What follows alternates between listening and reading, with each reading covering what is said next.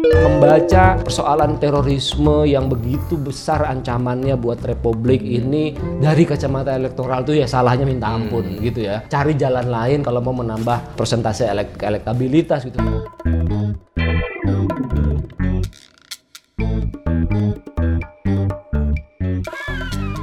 Anda bersama ngopi ngobrol bareng Azul dari kawasan Palmerah Jakarta Selatan. Kali ini kita akan berbincang tentang keriuhan ketika ada pernyataan pembebasan bagi terpidana kasus terorisme Abu Bakar Basir. Petinggi atau pendiri pesantren Ngeruki itu sebelumnya dinyatakan oleh juru kuasa hukum Presiden calon Presiden petahana Joko Widodo bisa bebas tanpa memenuhi syarat. Jadi sebenarnya apa yang terjadi ketika muncul pernyataan semacam itu yang kemudian dibantah oleh kabinet Presiden Jokowi. Bung Azul, bagaimana sebenarnya peristiwa itu terjadi? Apa benar Presiden sebenarnya memberikan persetujuan untuk pembebasan tanpa syarat Basir? Baik, terima kasih Mas. Eh, sebetulnya tidak terlalu jernih juga siapa yang mengambil inisiatif atas rencana yang kemudian gagal ini. Dari hasil liputan kita, kami di Tempo menemukan bahwa ada dua pihak yang saling sahut menyahut lah. Pertama adalah dari Ketua Partai Bulan Bintang Yusril Iza Mahendra dan yang kedua dari pemerintah sendiri dalam hal ini Jokowi. Keduanya memang sudah dikenal dekat dalam beberapa bulan terakhir uh, um, semenjak Yusril secara resmi diangkat menjadi penasehat uh, tim kampanye nasional, penasehat hukum tim kampanye nasional. Dari situ kedekatan itu semakin uh, semakin kuat begitu ya. Uh, misalnya Yusril mendampingi Jokowi ketika Jokowi mendapat anugerah uh, da adat uh, dari satu uh, dari satu masyarakat di Riau misalnya begitu. Jadi kedekatan itu dekat dekat sekali. Lalu kemudian ada usulan seperti itu. Dari sisi Yusril Iza Mahendra confirm bahwa mereka memang menghendaki rencana itu terlaksana untuk mendapatkan uh, efek elektoral. Kita tahu bahwa partai-partai sekarang dirundung ketakutan uh, bahwa mereka gagal mencapai threshold 4% yang bisa membuat mereka tersingkir dari parlemen uh, jika tidak mencapai angka itu. Jadi apa pun dilakukan untuk mencapai itu dan dari beberapa petinggi dan pengurus dari Partai Bulan Bintang kami mendapat keterangan yang clear dan on the record bahwa ya memang ini rencana kami untuk meningkatkan elektabilitas begitu. Nah rupanya uh, rencana ini dibaca dalam dalam gelombang yang sama begitu ya oleh presiden. Uh, ada juga pikiran untuk bisa merangkul uh, umat Islam, terutama dari kelompok-kelompok uh, garis keras, bahwa ini adalah sebuah uh, bentuk dari ke, kebaik-hatian presiden dengan memberikan pembebasan kepada uh, apa namanya kepada yang bersangkutan Ustadz Abu Bakar Basir. Nah, problemnya adalah tidak terjadi koordinasi di dalam begitu sehingga begitu kasus ini muncul uh, uh, semua menteri-menteri terkait merasa uh, dilangkahi wewenangnya gitu. Dalam liputan Tempo misalnya kami menulis dengan sangat uh, menurut saya jenaka bahwa Menteri ya, Kehakiman dan HAM Yasona Lauli menunjukkan atau membacakan percakapan saling uh, bingung di dalam WhatsApp grup di kalangan para menteri itu. Hmm. Jadi apa yang terjadi nih? Apa yang terjadi begitu. Jadi ya dari situ kemudian kita tahu bahwa ternyata tidak benar bahwa itu semua sudah dikoordinasikan hmm. gitu. Pak Wiranto kita tahu kemudian uh, membikinkan membikin pernyataan pers yang menyatakan bahwa ini masih akan dikaji. Lalu Yasona Lauli juga mengatakan yang kurang lebih sama gitu.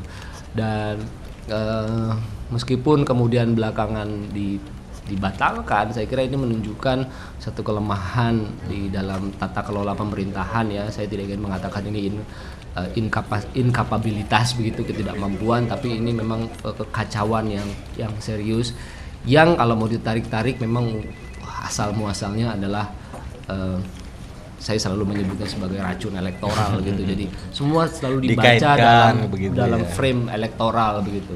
Itu Mas. Apa ini juga bisa disebut kalau dikaitkan dengan pemilihan ini antara menteri-menteri atau kabinetnya ini tidak punya dukungan yang sama. Artinya kalau presidennya bilang A ya, ayo sama-sama bilang A, tapi ini kelihatannya yang di bawah menterinya dibilang oh ini enggak bukan A gitu atau belum ada pembahasan atau kajian oleh kami gitu. Ya yang satu tentu saja memang belum ada kajian. Harus diingat bahwa uh, syarat menandatangani uh, fakta kesetiaan terhadap NKRI itu hanya salah satu sebetulnya dari syarat yang diaju yang diajukan oleh undang-undang agar seorang terpidana uh, terorisme bisa mendapatkan pembebasan bersyarat. Syarat lain adalah dia harus ikut misalnya dalam uh, uh, program, program deradikalisasi. Uh, deradikalisasi yang dilakukan oleh Badan uh, Nasional Penanggulangan Teror begitu ya. Lalu ada juga ya, kehendak untuk membongkar jaringan yang lebih luas. Uh, jadi jadi uh, jadi banyak sekali itu dan itu semua belum terlaksana begitu. Jadi kalau misalnya Pak Yusril waktu itu mengatakan atau mencari celah bahwa ya kesetiaan kan dia maunya pada Islam. Hmm. Ya Islam itu kan bagian dari Pancasila, maka itu dia bisa dikatakan setia pada Pancasila dan NKRI gitu. Ya kalau itu mau dibikin-bikin bisa saja, tapi ada syarat-syarat lain yang tidak dia penuhi hmm. gitu. Dan yang bersangkutan sendiri tidak merasa bersalah dengan uh, vonis yang sudah dijatuhkan 15 tahun penjara itu artinya dia tidak mengetahui bagaimana uh, apa terlibat dalam kam pelatihan di Aceh itu bukan? Ya tentu saja dia punya alasan untuk mengatakan bahwa dia tidak bersalah, tapi pengadilan sudah me mengambil satu keputusan berdasarkan berdasarkan investigasi tentu saja dari kepolisian berdasarkan proses pengadilan yang yang yang bersih dan benar bahwa ya memang ada keterlibatan begitu. Saya kira kita mesti merujuk pada satu artikel yang ditulis oleh Sidney Jones ya yang pakar terorisme yang mencemaskan sekali uh, rencana itu. Dia menulis itu sebelum uh, pembatalan itu terjadi. Gitu. Jadi dia mengatakan bahwa ya uh, meskipun dia sudah tua, itu potensi untuk uh, memberi inspirasi para pelaku-pelaku uh, teror yang lain yang lebih muda itu besar sekali. Bahkan ketika dia masih ada di dalam, uh, begitu Sydney mengatakan bahwa di dalam penjara itu uh, masih uh, kita temukan bahwa banyak pelaku-pelaku bom itu yang datang dulu ke sana untuk kemudian melakukan aksinya misalnya begitu. Jadi uh, Sydney mengingatkan uh, tentang bahaya itu betapapun dia uh, uh, sudah uh, tua dan sakit-sakitan begitu. Tua dan sakit-sakitan itu satu hal gitu, tapi pengaruh itu hal lain. Gitu. Nah yang juga lucu menurut saya adalah bahwa uh, ketika Jokowi memberikan sinyal dalam sebuah wawancara doorstop dengan wartawan bahwa ada aspek kemanusiaan yang dipertimbangkan, seluruh jajaran di dalam pemerintahan di dalam tim sukses dan sebanyak kan mengamini itu semua hmm. kan mengatakan bahwa oh iya betul presiden ini pertimbangan adalah kemanusiaan. pertimbangan kemanusiaan oh dia memang orang baik dan jadi semua begitu dan kemudian berbalik 180 derajat ketika itu batal dilakukan gitu jadi ada sebuah psikologi ya di kalangan uh, uh, pemerintah dan pejabat ke sekarang ini yang uh, yang penting adalah apa yang dikatakan presiden dan itu mesti ditanggapi dengan iya dulu aja gitu. Hmm. Nggak ada tuh keinginan untuk lebih kritis keinginan untuk memandang persoalan dari perspektif yang berbeda memberikan masukan dan sebagainya nggak ada. Pokoknya diterima dulu sebagai kebenaran dulu gitu. Hmm. nah ini kan efeknya nggak baik ya bang menurut saya bahkan termasuk uh, terhadap Pak Jokowi sendiri. Jadi ini benturannya sebenarnya karena Basir bersikeras tidak mau memenuhi sejumlah persyaratan itu ya sehingga sampai sekarang masih belum jelas nih apakah akhirnya dia mau atau tidak saya kira menaikkan um, itu kalau lihat dari perkembangan yang sekarang sih nggak ada pintu, nggak ada celah ya ke arah peng, apa, pemberian pembebasan bersyarat ya karena syarat-syaratnya mungkin dianggap terlalu berat hmm. buat orang seperti eh, seperti Basir. Tapi kalau merujuk pada pernyataan atau pendapat Sydney bahwa ini akan cukup berbahaya walaupun sudah tua dan sakit-sakitan tapi bukankah bagi kelompok ini kehadiran fisik mereka yang katakanlah dituakan atau ditokohkan tidak terlalu berpengaruh toh zamannya berbeda ya. Artinya bisa diteruskan oleh yang lainnya atau anaknya atau siapa? Eh, pelaku-pelaku lapangan sih sebetulnya bisa diatasi oleh mereka yang yang merekrut ya, tapi uh, apa endorsement atau uh, dukungan terhadap gerakan uh, uh, yang lebih luas itu tetap dibutuhkan ya begitu ya. Uh, kita tahu bahwa di dalam ini ada kelompok-kelompok juga di dalam para pelaku kekerasan. Uh, ini juga ada kelompok-kelompok dan dan uh, Abu Bakar Basir relatif bisa dianggap bisa mempersatukan kelompok kelompok-kelompok yang ada itu begitu.